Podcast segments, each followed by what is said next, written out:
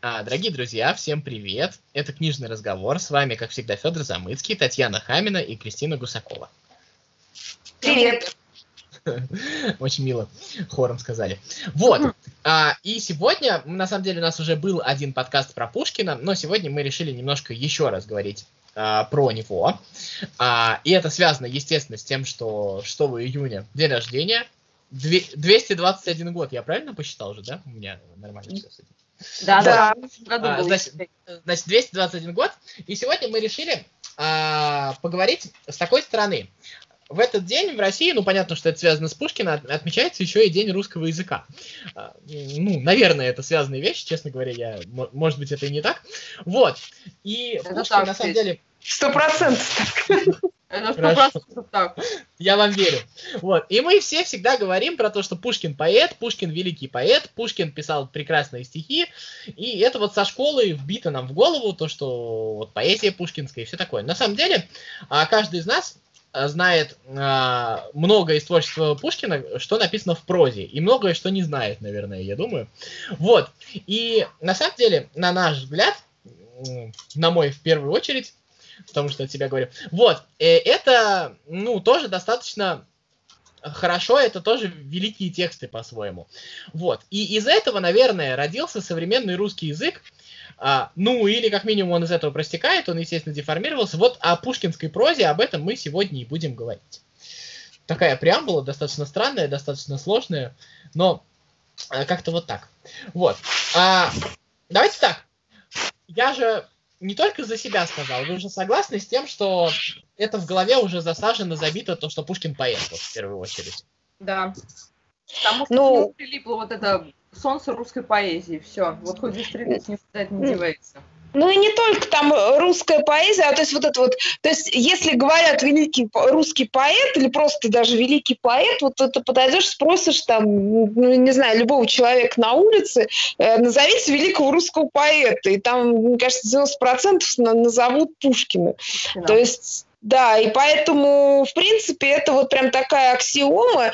И я помню, что даже когда в школе я, мы тогда приступали к, к прозе Пушкина, для меня это было, знаешь, ну, поскольку там я воспитывалась там, на Рыбаке и Рыбке, на всяких вот таких вот его а, сказочных произведениях, то для меня это было, знаешь, ну, это вот как ну, какая-то странность. То есть, то есть и, и «Капитанскую дочку» я читала так, как бы, знаешь, ну, как бы не, мне было некомфортно от того, что как бы, ну, это же поэт, э, то есть он, оказывается, еще писал, и, и как-то вот это вот э, внутреннее, знаешь, разночтение, ну, для меня было даже в детстве, было как-то мешало я могу... мне восприятию что сказать, что, опять же, вернемся к моей любимой теме, что вообще Пушкина неправильно в школах преподают. Вот абсолютно вообще никак, ни с одной стороны. И поэтому, вот, по крайней мере, у меня было такое ощущение, как будто бы нас кроме Пушкина ничего не существует, и его пихают э, вообще везде.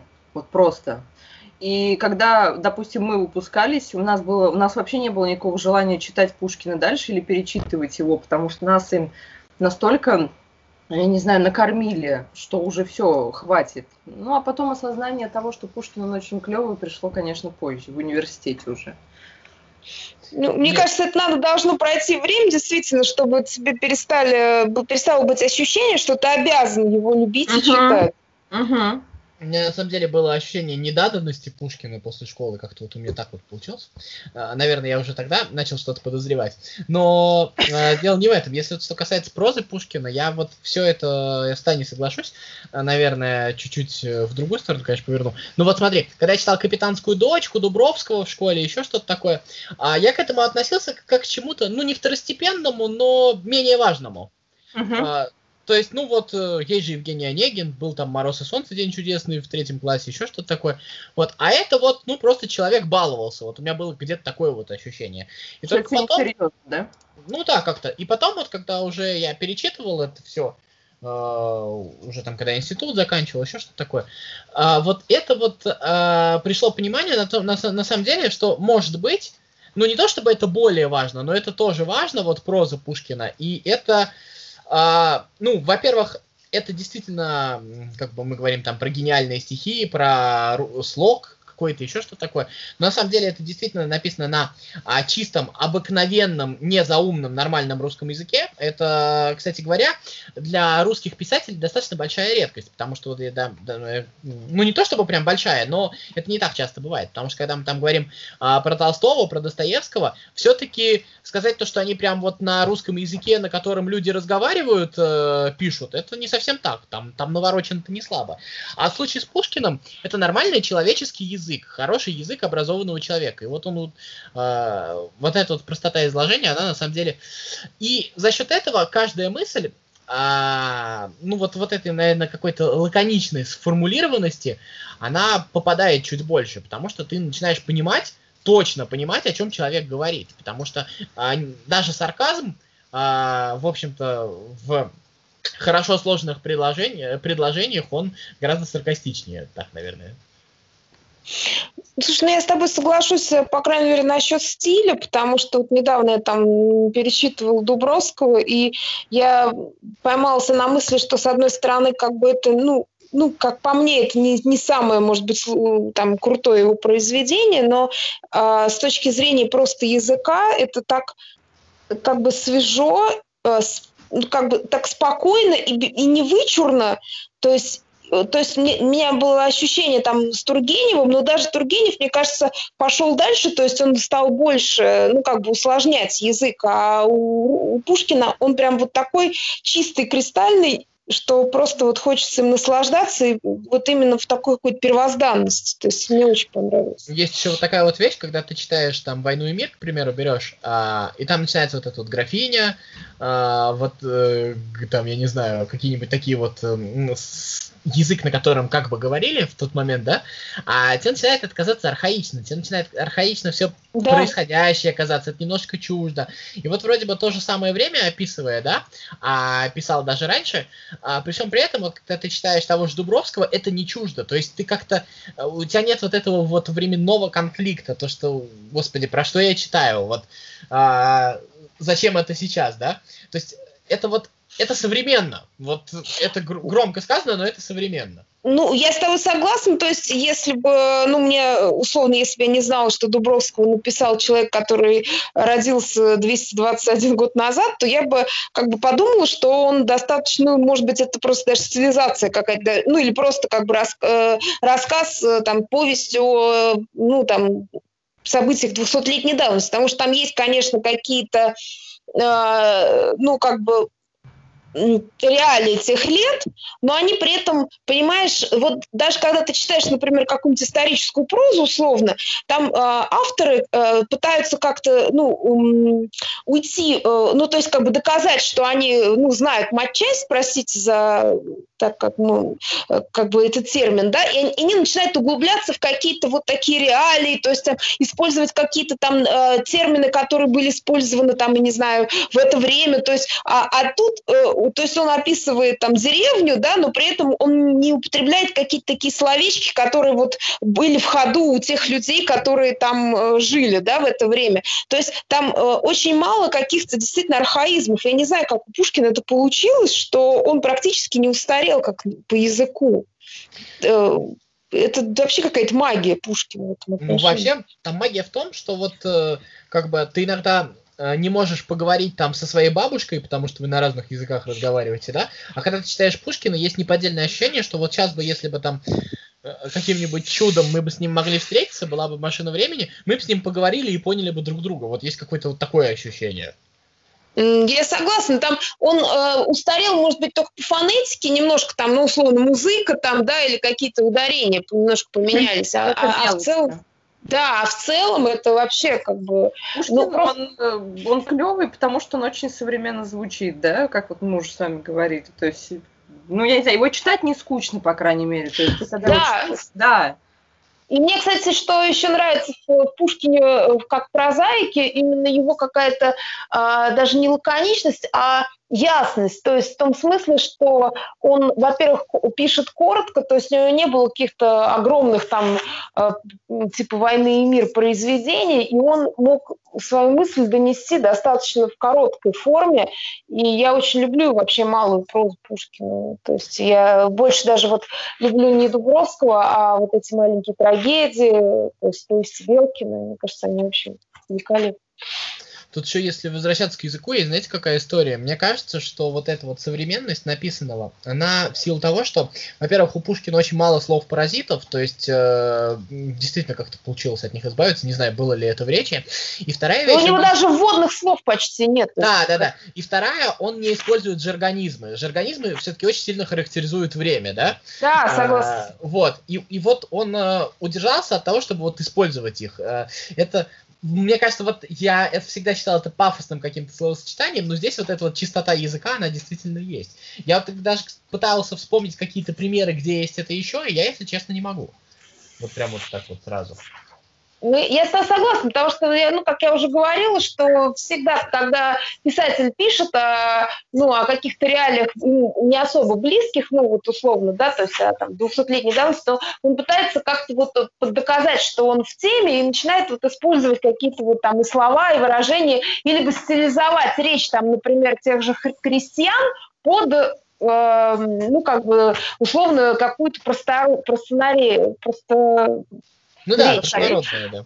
Вот. А тут даже, например, когда Дубровский общается со своими крестьянами, там нету вот этой какой-то ну, такой фальшивый, э, ну, как, то есть это не, речь, она как бы не, ну, не, не французская, да, то есть уже там получается, что он с Машей разговаривает на французском там местами, да, и а здесь... Это вот, модно а, было в то время, ладно. Да, да, ну, это модно, но с своими крестьянами он разговаривает по-русски и, и, и нормально, и они ему отвечают вот без этих вот, ать, мой, там, ну, то есть вот какие-то такие вот э, вещи, которые там у того же Шукшина даже, э, или у... Э, Шолохова есть, да, вот когда он э, описывает речь э, простолюдинов. Ну да. А, еще знаешь, что есть, а, как это сказать? А, мне кажется, что мы Точнее как, давай так. Пушкин немножечко был избавлен, ну, по крайней мере, в своих текстах от снобизма. Сейчас объясню, что я имею в виду. Вот э, сегодня я думаю, что если бы там появился человек, который писал бы так, как Пушкин, я не исключаю, что он многим бы не зашел.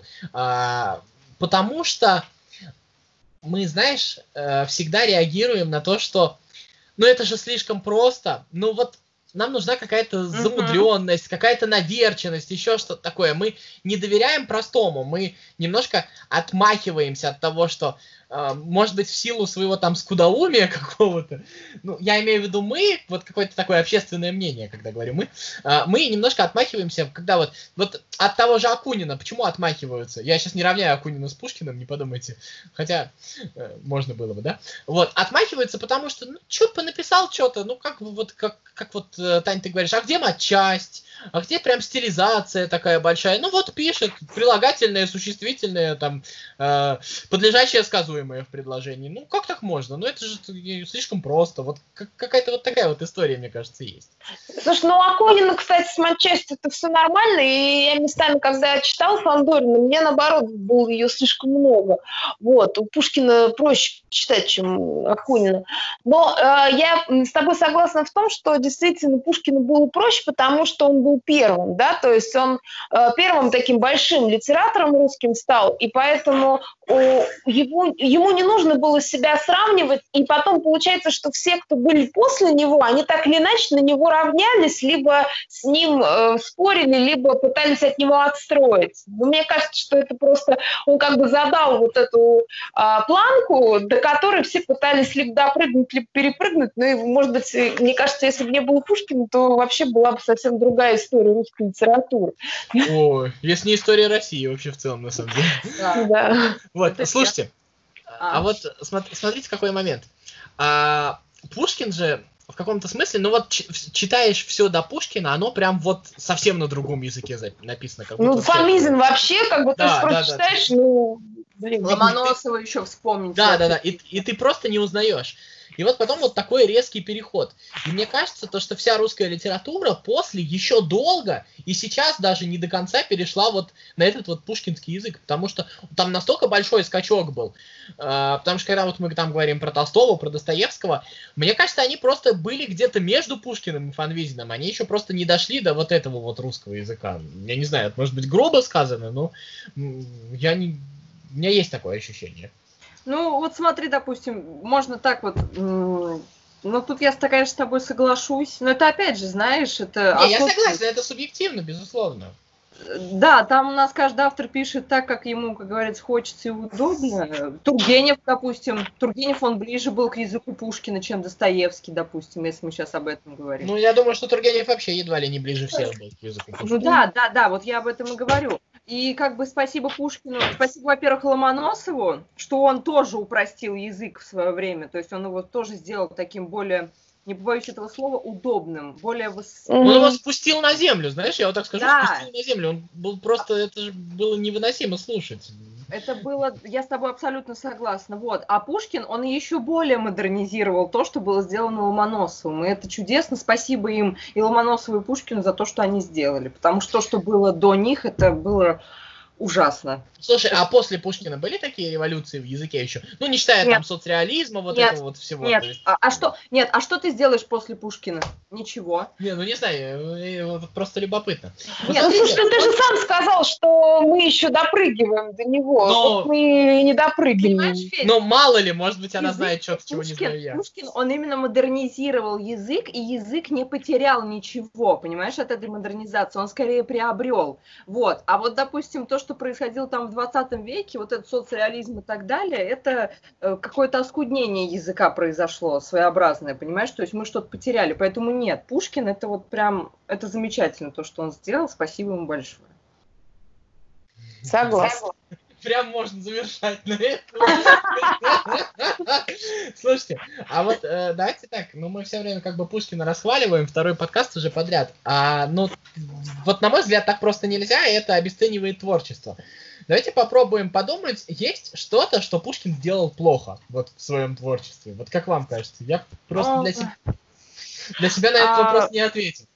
Я для себя ответила, потому что я недавно переслушивала Дубровского, и я поняла, что это а, ну, как бы не самое... То есть, э, Мне он, тоже не он, очень нравится. Он, он не самое сильное его произведение, и я поймался на мысли, что это скорее похоже на какое-то упражнение. То есть он, я же потом как бы ну, прочитала немножко об истории этого произведения, что это был такой модный разбойничий роман, да, то есть это про каких-то разбойников, и, то есть это было модное да, то есть там, как сейчас, там, условно, там 10 лет назад про вампиров все писали, да, mm-hmm. то есть тогда это была вот э, такая вот литературная мода, и он в ней вот как бы, ну, отличился. И, э, как всегда, он поднял все это выше, потому что мы уже не знаем ничего из этой разбойничьей прозы, что было до него, да, а остался у нас Дубровский. Но, тем не менее, э, я хочу сказать, что э, фабула его Э, этого произведения, мне кажется, довольно слабоватой. Вот. Хотя там есть все пушкинские лейтмотивы, да, то есть там есть этот лейтмотив, когда женщина уходит замуж и считает себя, ну, как бы вправе, ну, вернее, как бы не, не вправе уйти там за любимым и так далее. То есть у него все это есть там, но при этом в целом фабула, на мой взгляд, такая очень ходульная. Ну, это вот мое такое частное мнение. У меня, знаешь, у меня есть в «Капитанской дочке» постоянное метание. С одной стороны, я когда-то ее читал, и мне что-то э, в ней, ну, подбешивало чуть-чуть. Э, как бы романтизация Пугачева, еще что-то такое. Ну, это, это мои личные, наверное, отношения. Вот. А с другой стороны, я понимаю, что это, наверное, была первая попытка э, написать вот какое-то такое произведение, которое э, объединяет в себе и какие-то большие государственные процессы и личные отношения, и насколько угу. одно, одно с другим связано. И поэтому, э, там, прочитывая в следующий раз, я это, наоборот, у меня взлетало до небес, вот это вот метание было. Но вот что откровенно плохо сделал Пушкин, я, честно говоря, вот прям для себя не нашел. И мне это не нравится, вот я...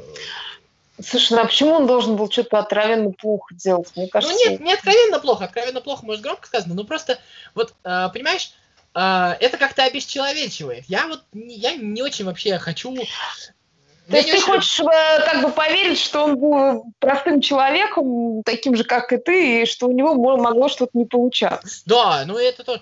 Это не личная история про то, что как бы тебе сказать, э, что именно я хочу, что именно мне с этим будет легче жить. Нет, не с этим. Я просто очень сильно э, не люблю, когда что-то возносит в ранг святости. Э, потому что даже вот Пушкина, когда его там сделали святым, мне кажется, потеряли много его достоинств. Вот. Ну, я согласна, потому что, мне кажется, он был гораздо сложнее, чем все вот он эти романтизированные... И гораздо интереснее чему да, вот, вот эти все романтизированные истории, я просто помню там по юности или там по детству, когда какие-то или фильмы, или передачи о нем, вот как, как его там вот, значит, затравили, какой Дантес там плохой, и тра-та-та. То есть, знаешь, такая как бы однозначная, ну, как бы вот прям, знаешь, э, практически он э, своей смертью, э, вот такой вот трагической, сделался, ну, условным таким Христом вот в русской литературе. То есть, как бы вот он прям пострадал, и там там прям были все там предатели, в общем, то есть, и, и это как бы, знаешь, на мой взгляд, клишировало очень сильно его личность. Мне это не нравится. Э, ну да, есть лекция Пушкин наш Христос. Да, когда вы знаете вообще какую то лично связывают, вот это вот идет какое-то обожествление, да, что он там, вот мученик какой-то, это все, это пишите пропало. Все самое основное. Ну, ну потому, что, он, знаешь, потому что сразу надо в прав прохрустово ложе уложить эту личность и все остальное отрубить. Отрубить какие-то матные стихи, например, да, потому что он же святой, он не мог писать там про слово на букву «Ж», да, или еще что-то. Но это как бы упрощает на самом деле а, его. Причем, знаете, э, самое интересное, что метафора с Христом же, она же реально есть, на самом деле. Конечно. Потому что... я придумал. есть, ну, это понятно. Если там даже вспомнить э, библейскую историю, то ведь а, историю Христа, если он существовал, да, ее ведь тоже вылезали. Это ведь тоже был человек, вот если так вот подумать. Вот. И, в первую очередь это был человек. Вот я прямо это...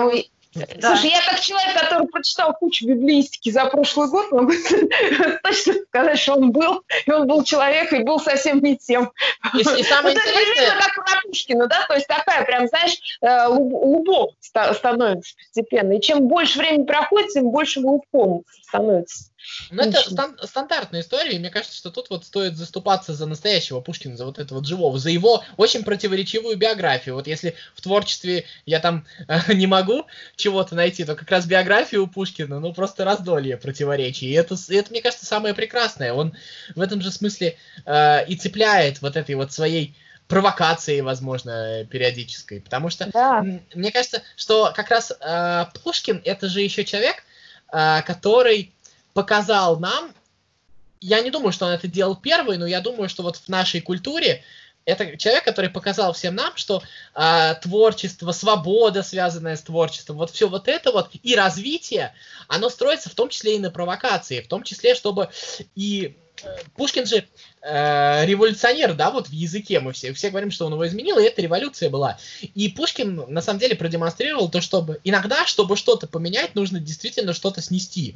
Вот. И бо- не бояться, э, вот Пушкин это человек, который не боялся задавать вопросы, не боялся э, ставить ребром вот какие-то вот вещи, в том числе и перед языком, и перед литературой. Мне кажется, это достаточно важно. Ну, во-первых, он еще, мне кажется, был одной из первых ну, таких заметных фигур, который занимался таким жизнетворчеством. А, в том смысле, что его сама жизнь, его биография, она, в принципе, вообще заслуживает отдельного, а, так скажем, литературного произведения, и ни одного, и их много, но мне кажется, никто Пушкина никогда не переплюнет.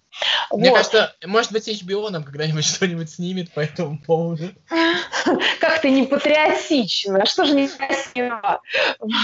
Не-не, я, знаешь, я вот, э, я от HBO вот э, про Пушкина хочу, и хочу про, э, про, есть книга Савенкова, это террористы предреволюционные, ну, да, да, да, вот, там вот, э, я вот про это вот хочу, там тоже очень интересная история, очень такая прям не черная и не белая, прям вот э, мне прям было бы очень интересно. Так же, как, кстати, и с декабристами тоже. В общем, у нас ну да, много. ну декабристов тоже же, просто я как э, человек, который писал когда-то по нему там работу в институте, я могу сказать, что там такой культ образовался да, в да, да, да, да, советской конечно. историографии, и э, на самом деле туда, получается, включают только тех, кто вот прям совсем герой, да, а кто не совсем герой, тот, значит, э, ну, почти не декабрист. Ну, то, да, там, то есть там, я там, вот... понимаешь, там и идеи их преобразовали, все переделали под себя. Да, да, ну, то есть, и вот это вот, и я, знаешь, самое смешное, опять же, если возвращаться к Пушкину, я помню, а, как бы ему ставили в вину, что он не был декабристом. И все тогда еще думали, ну как же так, ведь Пушкин должен быть декабристом. И знаешь, там такая идея была, что ему не доверяли декабристу, он был слишком известен, и поэтому его не посвятили в тайну. Ну, то есть, понимаешь, пытались как бы Э, а, объяснить, то есть как будто вот он, знаешь, как будто он э, обязан был быть в этом движении, как будто у него не было права, даже если бы он знал об этом существовании, что не, как будто у него не было права сказать, нет, я вообще тут не с вами, друзья, я там, может быть, там за царя, за отечество. То есть, э, и то есть, как бы получается, что э, мы к нему предъявляем какие-то претензии, как бы исходя из каких-то своих вот соображений, а он-то жил вообще э, в эту эпоху и проживал, и поэтому мне кажется, что там и декабристы, и Пушкин, и все вот эти товарищи, они вообще занимались тем, чем надо, а мы сейчас сидим и построениями какими-то занимаемся. Ну да, э, подвел Александр Сергеевич, подвел, понимаешь, меня лично. Слушай, вот тут я еще про публицистику пушкинскую хочу поговорить немножко. А, ну, вы, наверное, читали, знаете, про записку об образовании, еще там пару вещей было, да? А... Ну, я не читал, я слышала о них, но, к сожалению, вот пока не знаком с ними. Вот.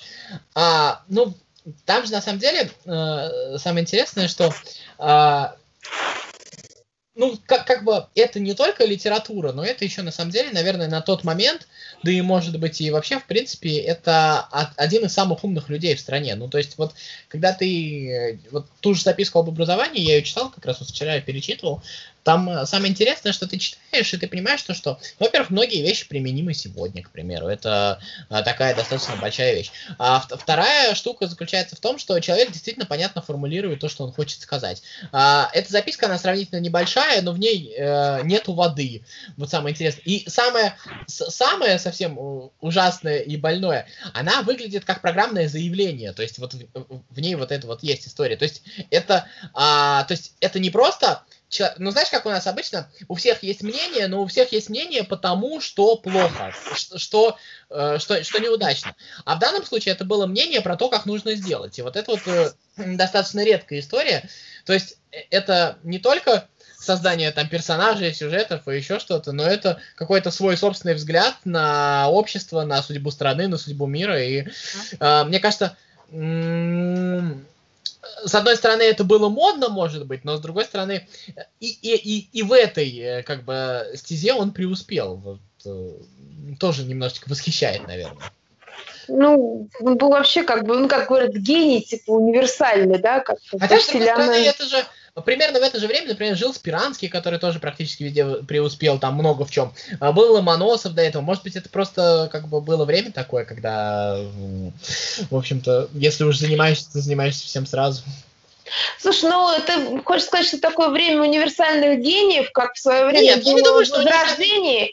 Ну, просто, опять же, мне кажется, что э, можно провести некий э, такой аналог, потому что время универсальных гениев в Италии пришелся как раз, ну, там, на возрождение, да, то есть до этого была такая совершенно полоса таких темных веков, то есть там были, конечно, предтечи, да, пред возрождением, но тем не менее, именно вот э, люди становились универсальными гениями именно потому, что было пустое поле, то есть можно да, было да, расти да, во все стороны. Только, только да, а, а Пушкин как раз именно этим, э, то есть в это время и появился, когда, собственно, то ну, есть, вот, то есть структура общества, она была очень сильно простая. То есть там, в общем-то, действительно нужно было быть просто умным человеком для того, чтобы стать универсальным умным человеком. Это, в этом смысле я вот про это и говорю. То есть э, сейчас, мне кажется, история гораздо более сложная. В нынешних реалиях это было бы уже нереально, э, так скажем.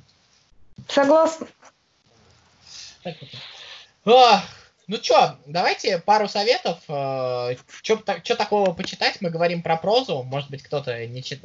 Может быть, кто-то не читал. Я а, бы, наверное, вот все-таки посоветовал записку об образовании и капитанскую дочку. Перечитайте еще раз, потому что очень такая... Потому что там шикарный Пугачев. На мой а, взгляд. Вот Пугачев мне, кстати, там не очень нравится, но это, мне кажется, тема для отдельного разговора. Но мне кажется, там вот эти вот отношения а, государственные и личные, как они переплетаются, но сделано очень хорошо.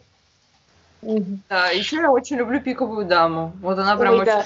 Я бы даже сказала, что пиковая дама, она местами очень забавная, если честно. Ой, пиковая дама у меня вот прям, я не знаю, э, такая штука, она очень эстетическая, что ли, какая-то. Она вот да. доставляет просто красотой своей. То есть ты даже не хочешь думать там, э, вычислять какие-то большие смыслы, ты просто наслаждаешься вот какой-то вот такой вот, ну, эстетика.